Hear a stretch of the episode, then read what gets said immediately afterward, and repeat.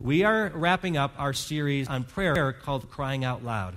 And over the last several weeks, we've been looking at some particular aspects of prayer, habits of prayer, that would encourage us just to go deeper and become more serious in our prayer life. If, if you're a golfer, which many of you are, you're probably what's called a hacker. You go out on the Friday or Saturday, hit some balls around, and have a good time. But, but if you're a serious golfer, a professional golfer, you don't go just to hack it around. You don't go when it's convenient. You make a disciplined effort that every day you're working on aspects of your game to improve it. And when we get serious about prayer, prayer moves from being just a hobby, something that works in the convenient spaces of our lives, to a discipline that we are working to get better at prayer. I am growing in my own prayer life, realizing I've not taken it as seriously as I should. That if God really wants to do incredible things, miraculous things through prayer, and if it's true that I can't do anything on my own without His help, that I need to be crying out to God in a deeper way. And so, if you read through Scripture, you find out that some of the prayer habits are very different than our prayer habits. For example, we bow our heads, close our eyes, pray quietly. Well, we talked about how to pray vocally that first week. That most of the prayers in the Bible were, were people actually crying out to God, lifting their voices up to God. We talked about praying humbly how the pattern in Scripture is people, when they came before God, confessed their sins, admitted their wrongs and, and the wrongs that are their people, seeing what God sees in their life. We talked about praying jointly, that when we come together as one and lift up our voices, there's power in the prayers. And then last week we talked about praying tenaciously, how, how like Epaphras, a man in the Bible, wrestled in prayer, that we're going to wrestle with God in prayer and not give up until God acts, until God responds, until God does what only God can do. Well, today I want to talk about praying hungrily. Hungrily. I want us to hunger to see God work in our lives in prayer. And I'm going to talk about fasting today, something that probably many of you have never ever practiced, but a very biblical discipline to give up food for a period of time for a specific reason. Now, there are people who fast for political reasons, there are people that, that fast for health reasons, there are actually people that fast for religious reasons. In other religions, Hinduism and Islam and other, other religions, people fast. But their fast is to please their God, to, to earn favor with their God. But in the Bible, people fasted because they desired more of God. They desired God more than food. In fact, really at the heart of fasting, it's this that I crave God's voice more than food, more than anything, really. I crave God's voice more than anything. And I hope that's your desire today because some of you are in a place of life where you need to hear from God about a relationship, about a decision you have to make, about a financial matter, about a health issue. You need to hear from God. You need to hear from God more than you need that lunch today. You need to hear from God more than you need that, that piece of dessert. You need to hear from God more than that snack and more than the coffee. And if you knew that God would answer if you took it seriously, you would give up that thing. You'd give up that food to get that answer. And that's what I'm asking you to do today. Have your prayers ever reached the place where you said, God, I'm willing to give up something important to pursue you, to hear from you. And I hope that when you leave today, if you've never fasted today, you will join us as a church in trying it this week. And so let's just go to God in prayer. Ask Him to speak to us, ask Him to stir within us a hunger that could only be satisfied in Him. Thank you, Lord. Thank you that you come to us today as the bread of life, wanting to nourish us and feed us. And we pray, Lord, that you would speak to our hearts of the great banquet you have prepared for us, if only we would hunger for it. So, Lord, I pray that by the time we leave today, that you would be so much in our minds, Lord, that it supersedes every other delight or desire we would have. In Jesus' name, amen. When you got up today, you had a meal called what? Breakfast. Break fast. You are breaking your fast because you didn't eat all night unless you sleepwalked and hit the refrigerator. From the time you, you ate dinner or your snack last night until breakfast, you didn't eat. And you break the fast with breakfast eggs or toast or coffee and a muffin, whatever it is you had for breakfast. You broke the fast.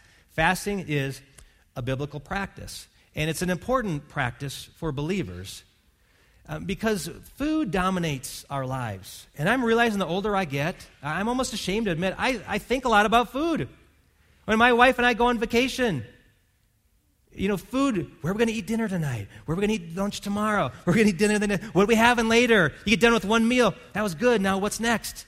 And you just talk about food, and you get hungry for snacks in the middle of the day, and oh, that sounds good, and I'd love to munch on that. And man, it just dominates. Churches are not known for fasting, churches are known for eating, for potlucks, right? If our seniors are having an event, they advertise, actually, we're going to have pie this week, or we're going to have uh, hamburgers this week. They advertise the actual food because we're all curious what are we going to eat when we get there? You No, is it going to be pizza? What is it? I want to know because I love food. And so that's just a dominant part of our lives. And fasting is saying, I hunger for something even more than food. Now, interestingly, God made our bodies to both desire and require food. So we have to have food for fuel. And isn't it good that not only do we have to have it, we like having it? We like it a lot. We like it so much that we've got gyms all across this country filled up with people who've had too much of a good thing. Rick Warren, a pastor in California, several years ago, he was baptizing people. They had like 800 baptisms one Sunday. He baptized all these people. He said it was like uh, tens of thousands of pounds of people baptized. But he realized this. Sadly, he said, You know what? I realize how many of our church members are overweight. And then he looked in the mirror and said, And I'm the poorest example. And he made a commitment that day that he was going to lose weight. And his whole church went on this pledge of, you know what, we need to get in better shape. These temples of the Holy Spirit need to be in better shape. And they lost hundreds of thousands of pounds as a church, this big church, because they wanted to get in shape. Because food is such a passion of ours, food is such a part of our culture. And it's, it's physically desirable, but you know what, psychologically, even when, you, even when your body doesn't need it, you think about food. I mean, I, I have to admit, every couple hours I'm thinking about, man, a candy bar sounds good. A snack right now would sure be good. Man, that ice cream, that would be good. And the thought of skipping a meal, I mean, honestly, I hear people miss a meal and go, oh, I'm dying. I didn't have lunch. I didn't eat since breakfast. I'm going to die. And no, you won't. Most of us can afford in our culture to go for days without eating, and it's not going to hurt us a bit. But just the thought of it psychologically, like, I, I couldn't do that. I would shrivel up into nothing. Prove it. It's not going to happen. It's not going to happen. In fact, what your body does starts to eat all the fat, all, all the fat stored up, and then it gets to a place where it says, okay, the fat's gone, let's slow down the metabolism. And it levels out. Fasting is a very biblical practice. I remember the very first time I fasted, I was in Bible college, and we were creating an awareness for world hunger. So we fasted for 36 hours. And I'm embarrassed to admit that for 36 hours, I was counting the hours until I could eat. 30 to go, 24 to go. Just 12 more hours and I can eat. 30 minutes and I can eat. And as soon as we hit the 36 hours, you know, we just gorged. And, and, and that's not the purpose of fasting to see how long you can go without and then just, just eat everything you skipped. That's not the whole goal. The goal is just to pause. And I've learned as I've walked with the Lord longer, when I intentionally go into a fast, mentally I'm prepared. Like I've already said no to that meal. It's not even an option. Because I'm going to fill that time with prayer. And you know what? I've, I've watched God do some miraculous things. There was a season, a very difficult season as a church, where we were looking at building this building. And we set out a period of time, 40 days of prayer. And I determined for that, I was going to fast the first and the last weeks of that, the bookends. And um, it was hard in some ways, but it was very beautiful because I saw God work in ways and answer prayers. Uh, for some reason, God has chosen to couple this desire to give up food to seek Him with prayer, because you often see fasting and prayer together, that, that incredible things happen. So I want to look at some people in the Bible for a little bit, because they prove that fasting creates a, a hunger for a greater manifestation of God. It's like fasting turns into feasting. Fasting from physical food turns into feasting on spiritual food. It's like saying, God, I'm giving this up because I'm just, uh, that doesn't satisfy anymore. The donuts don't satisfy anymore. The cake doesn't satisfy. The steak doesn't satisfy anymore. I want more grace. I want more, more wisdom. I want more power. I want more favor. I want to see more people saved. I want to see more people delivered. I want to see more people healed. God, that's what I want. That's what thrills me more. That's what, that's what makes me so hungry. And when you get that hunger, it's like you can't get enough of it. God, I want more of it. I want more of it. If I can have this instead of food, I'll take this. And God blesses it. And we look through characters in the Bible, and I've listed several scripture of men and women of faith who practice fasting. And we're not going to have time to go through every story, but I will read a, a couple of them. One is David. David um, committed a sin with Bathsheba, his neighbor, when um, Bathsheba's husband was at war. She became pregnant. And so, to cover it up, David had Uriah, Bathsheba's husband, killed at the front of the battle lines, and then he married Bathsheba. But God told him, as a result of your sin, that child's going to die. And so, David fasted and, and mourned and cried out to God not to take the baby. We, we have a, a character in the Old Testament named Ezra. Ezra was a priest, and when the Israelites were taken into captivity, and we'll talk more about that when we get into Daniel, when they were taken into captivity, they um, were brought back. They were brought back into Jerusalem, and a man named Zerubbabel rebuilt the temple. And then Ezra, the priest, came to rebuild them spiritually. And there's this interesting passage in chapter 8, starting with verse 21. They, were, um, they had tons of silver and gold that the king of Persia and the, and the people of Israel had all contributed to the building of the temple. Tons. Tons of silver and gold. They're going to take it from, from Persia all the way over to Jerusalem, but they know the journey is going to be difficult. They know they're going, they're going to be the target of thieves with this great bounty. So it says in verse 21 there by the Ahava Canal, Ezra says, I proclaimed a fast so that we might humble ourselves before our God and ask Him for a safe journey for us and our children with all our possessions. We know we're a target. God, we need you. And so we're going to fast. This is serious business. We're going to fast about this and pray. I was ashamed to ask the king for soldiers and horsemen to protect us from the enemies on the road because we had told the king, The gracious hand of our God is on everyone who looks to him, but his anger is against all who forsake him. So here's what Ezra did King, you need to know this. When you give your life to God, he takes care of you. So now comes to they're going to haul all this bounty into Jerusalem, and he says, How can I go ask the king for help when I just told him that if we trust God, God's going to take care of us? I can't do that. So, God, you've got to show up. I need your security team to get us through. Because that's all we have. And here's what happened. So we fasted and petitioned our God about this, and he answered our prayer. Nehemiah. Nehemiah uh, was disturbed because the walls around Jerusalem had been burnt down. The gates, those famous gates, had been burned. And when he heard how distressed the people were, it says in Nehemiah chapter 1 that, that he wept and fasted and prayed for several days before he ever went to the king to ask for permission to go back and help rebuild the walls. We find a lady named Esther. Esther was the queen of the king Artaxerxes, and her uncle told her that there was a plot to exterminate all the Jewish people. A guy named Haman had this plot. There's going to exterminate all the Jewish people. And Mordecai said to Esther, God needs you to intervene. You need to talk to the king to give mercy. And so if we flip over to um, the book of Esther, in the fourth chapter, 16th verse,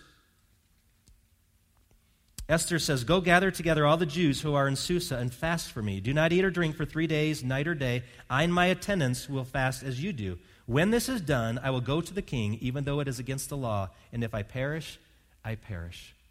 I want to do everything I can to, to petition God to give me favor before the king. And I want all of you to join me in fasting with me and praying with me for this very thing. And her prayer was answered. We find Daniel um, a lot of stories about Daniel we'll look at in the next coming weeks, but Daniel, chapter 9, is all about a long prayer that he gave before the Lord. And it says that he humbled himself with fasting before the Lord. Of course, you know about Jesus. Jesus, when he went into the wilderness, right after his baptism, he was led into the wilderness and says, um, after 40 days of fasting, he was hungry. Now, isn't that an understatement? After 40 days, he was hungry. How about after two days, he was hungry? How about after five days? How about after 40 days, then it started getting to him. Oh, he was very hungry, very hungry after 40 days. And then there's this lady named Anna. We read about her in the Gospels. Anna was a lady who longed to see the coming of the Lord, prayed for the Messiah, the day of redemption for Israel. And so in the second chapter of Luke, it says in the 37th verse, there was a widow until she was 84. Anna was her name. And she never left the temple, but worshiped night and day, fasting and praying.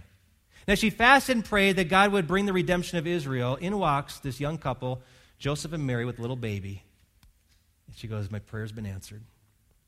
What would happen if you began to hunger more for a manifestation of God, for God's voice, for God's encounter, to be in your presence? What would it do if you long for that so greatly that you're saying, I'm willing to give up food for a day or for a few days in order for God to reveal himself in a powerful way? Would it be worth it?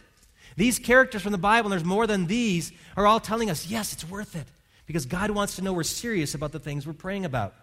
Now, fasting is a tangible way we humble ourselves and depend on God. David says in Psalm 35, I put on sackcloth and humbled myself with fasting. God opposes the proud but gives grace to the humble. You either get to humble yourself, that's your choice, or you get humbled by God, which is not very fun. I'm telling you.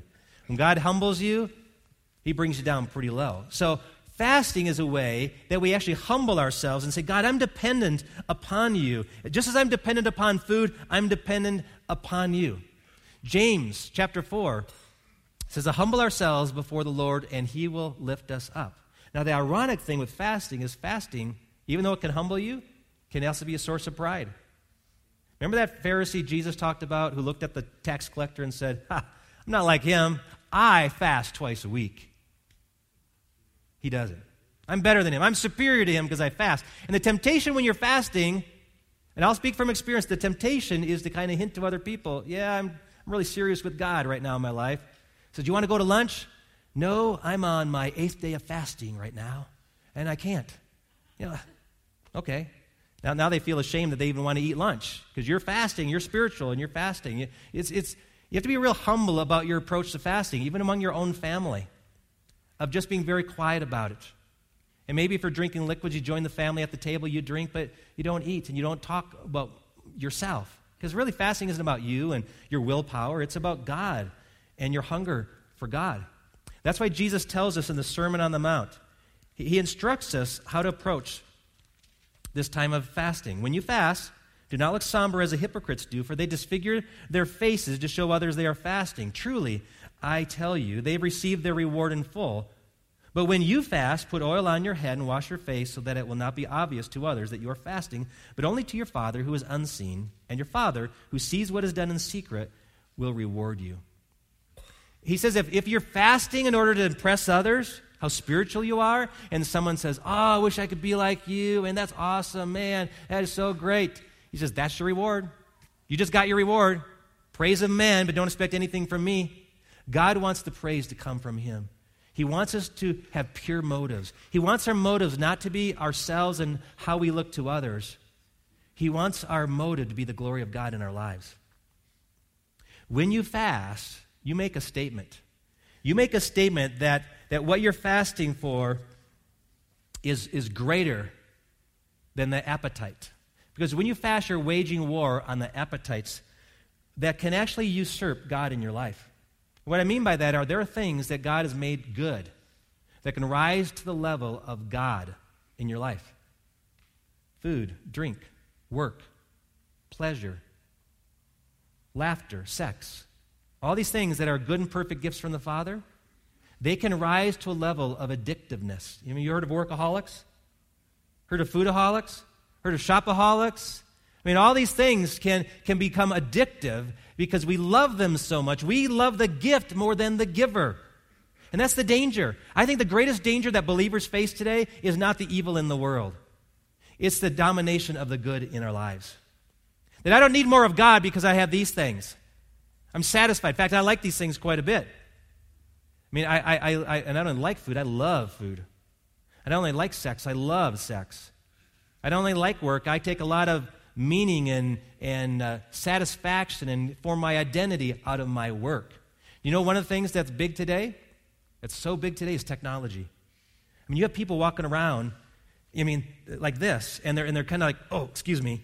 Um, you know, they're, they're doing this. You can't even get a conversation because they're, they're locked into their phone. And the thought of giving this thing up is like torture. And yet we, we live for years without these things. Yet the thought of, of saying no to your phone for a week, like, ah, how will I communicate with people? Well, how'd you do it before? You know, there's ways to do that, but we're so addicted to that. TV, you know, all this technology, music, All, all of it can be very addictive to us. And they're good things. That's the problem. Because we don't know where to stop.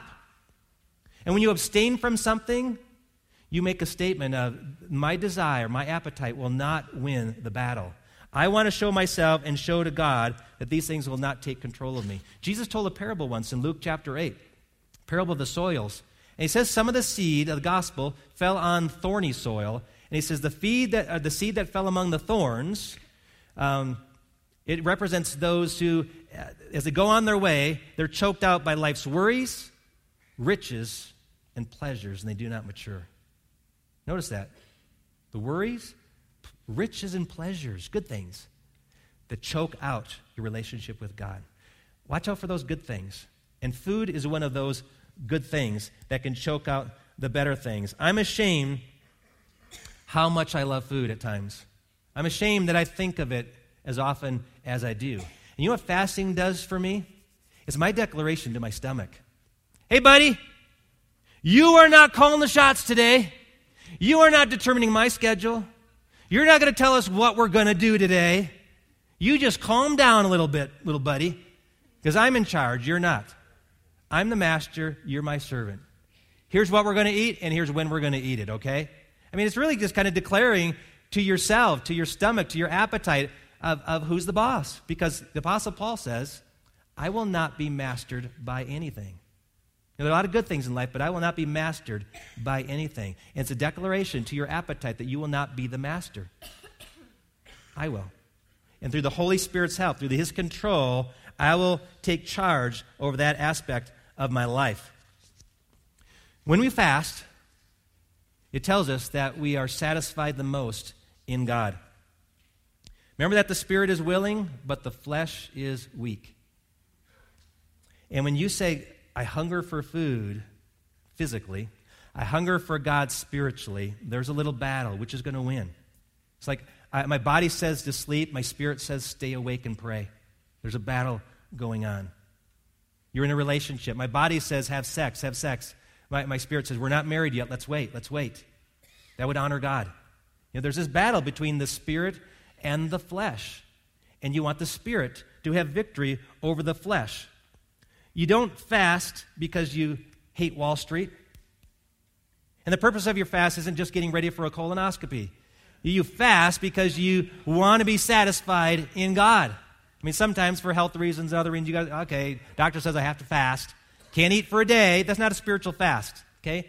Spiritual fast says, I'm hungering for God because I need more of God in my life. I want to be satisfied the most in God. David says in Psalm 63, verse 1, you, God, are my God, and earnestly I seek you. I thirst for you. My whole being longs for you. It's here, this appetite, this, this physical hunger. God's describing to us that the physical hungers he gives us are reflective of the spiritual hunger.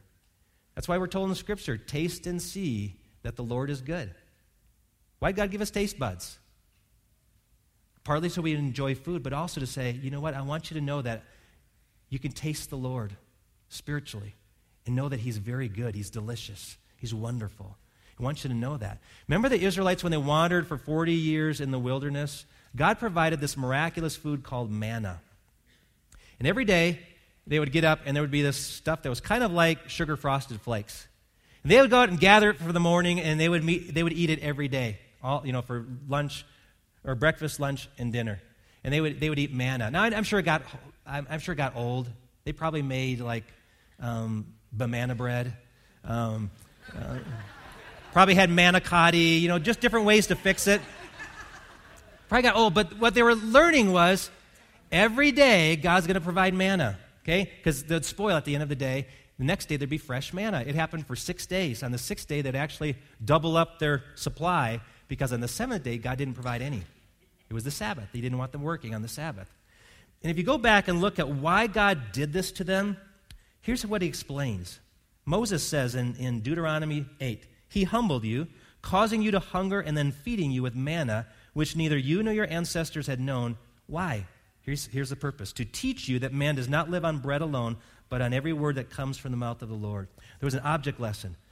Just as God was providing the, the, the manna every morning, he says, just as you depend on that every day, you depend on the Lord's voice every day.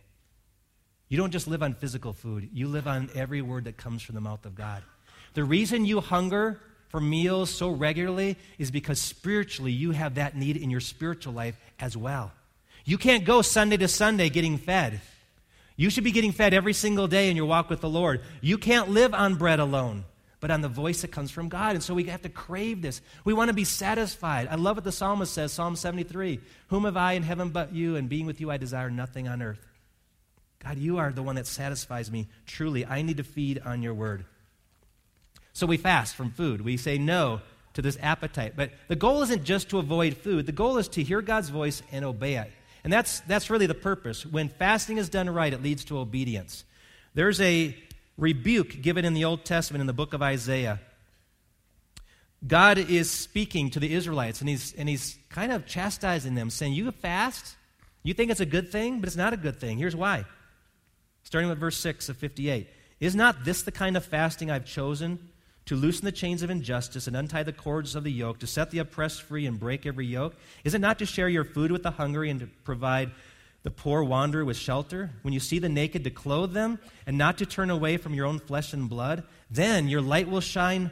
Excuse me, your light will break forth like the dawn, and your healing will quickly appear. Then your righteousness will go before you, and the glory of the Lord will be your, your rear guard. Then you will call, and the Lord will answer and you will cry for help, and he will say, Here am I. He said, You guys are fasting, but you're missing, missing it. You're fasting and disobeying me at the same time. They don't go together. You fast to hear my voice and respond to my voice. Your family's crying out in need. Your neighbors are crying out in need. You're not even listening to that. When you fast, you want to hear God's voice and then obey it. And that's what Jesus shows us. In John chapter 4, Jesus said, uh, This is my food. You want to know what I eat? What fills me? My food is to do the will of him who sent me and to finish his work. I feel more satisfied obeying God than doing anything else, even eating bread. And if Jesus felt satisfied with that, how would we feel satisfied in our obedience to God? So I want to urge you to look at your life and say, God, I hunger for you more than anything. There are some areas of my life where I need to see you come through and you to show up. And so I want you to fast this week. And I want you to, do, to answer three questions. First, what kind of fast? It could be a fast that's um, totally off of food. I'm not going to eat any, any food for these days. Or uh, I'm just going to drink liquids. I remember Bill Bright, when he'd go on 40 day fast, he would say that anything you could get through a straw was, was permissible. And I just want to tell you if you go to Larkburger, they have these really big fat straws they use for shakes. You can probably get small chunks of steak through that. But if your purpose is not to eat solid food, then just avoid that. Just drink water or clear juices. Um, and just devote yourself to the Lord. Now, I know some people have medical issues. lady today said she couldn't fast from all food. And I said, How about sweets? She goes, Oh, darn. Breads. Yeah. Oh, yeah. So, what, what are you kind of addicted to? My daughter and I, one time during Lent, when she was in high school, we decided we were not going to have sweets or meats for 40 days. You know what? Those are my two favorite parts of the meal. I got so tired of salad and potatoes and all through that time. But that was our commitment. We're doing this together. And we as a church want to do a fast together. So determine what kind of fast you're going to do. And then for how long. I put on your bulletin some choices. You know, you can fast for, for a short period or a long period. If you've never fasted, I would just say, let's start out small. Now, don't just say I'm going to fast for one meal. I mean, honestly, when I fast, the first meal is the hardest to get through. And I'm thinking a lot about food. But if I go to the second day or third day, I start to get my mind off food and focused on while I'm fasting. So I encourage you, stretch yourself a little bit. Determine that I'm going to use that time of not eating for prayer. I'm going to tell God how I don't live on bread alone, but every word that comes from his mouth. I'm going to tell him how he, he satisfies that deeper appetite that I have. And then determine your purpose. And I'm going to ask our church if we would focus on something during the fast this week. Our staff is going to be going away re- in the near future to look at goals for 2017. We want your prayers prayer for church direction, prayer for leaders to lead this church in the right direction, but also to pray for our nation to go in the right direction. We're at a crossroads.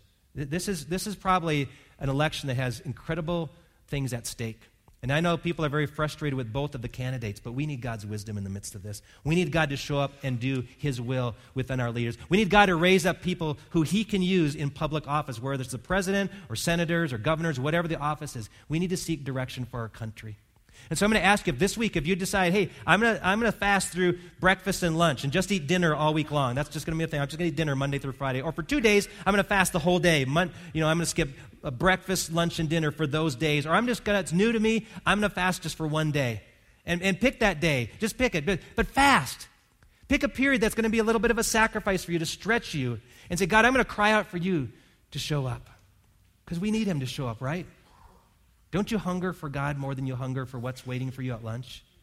Isn't there something going on in your life right now that you said, God, if you would come through, it would satisfy me more than that piece of pizza, more than that, um, more than that food I'm going to get at that restaurant, more than what my sweetheart's made at home. More, what you could do for me is far greater than anything. I long for you to heal up this marriage. God, I, I long for you to save that person. God, I long for you to heal this body. What, what are you longing for? And even today, Maybe there's something going on in your own personal life that you're longing for. You need to hear God more than you need to hit the coffee bar.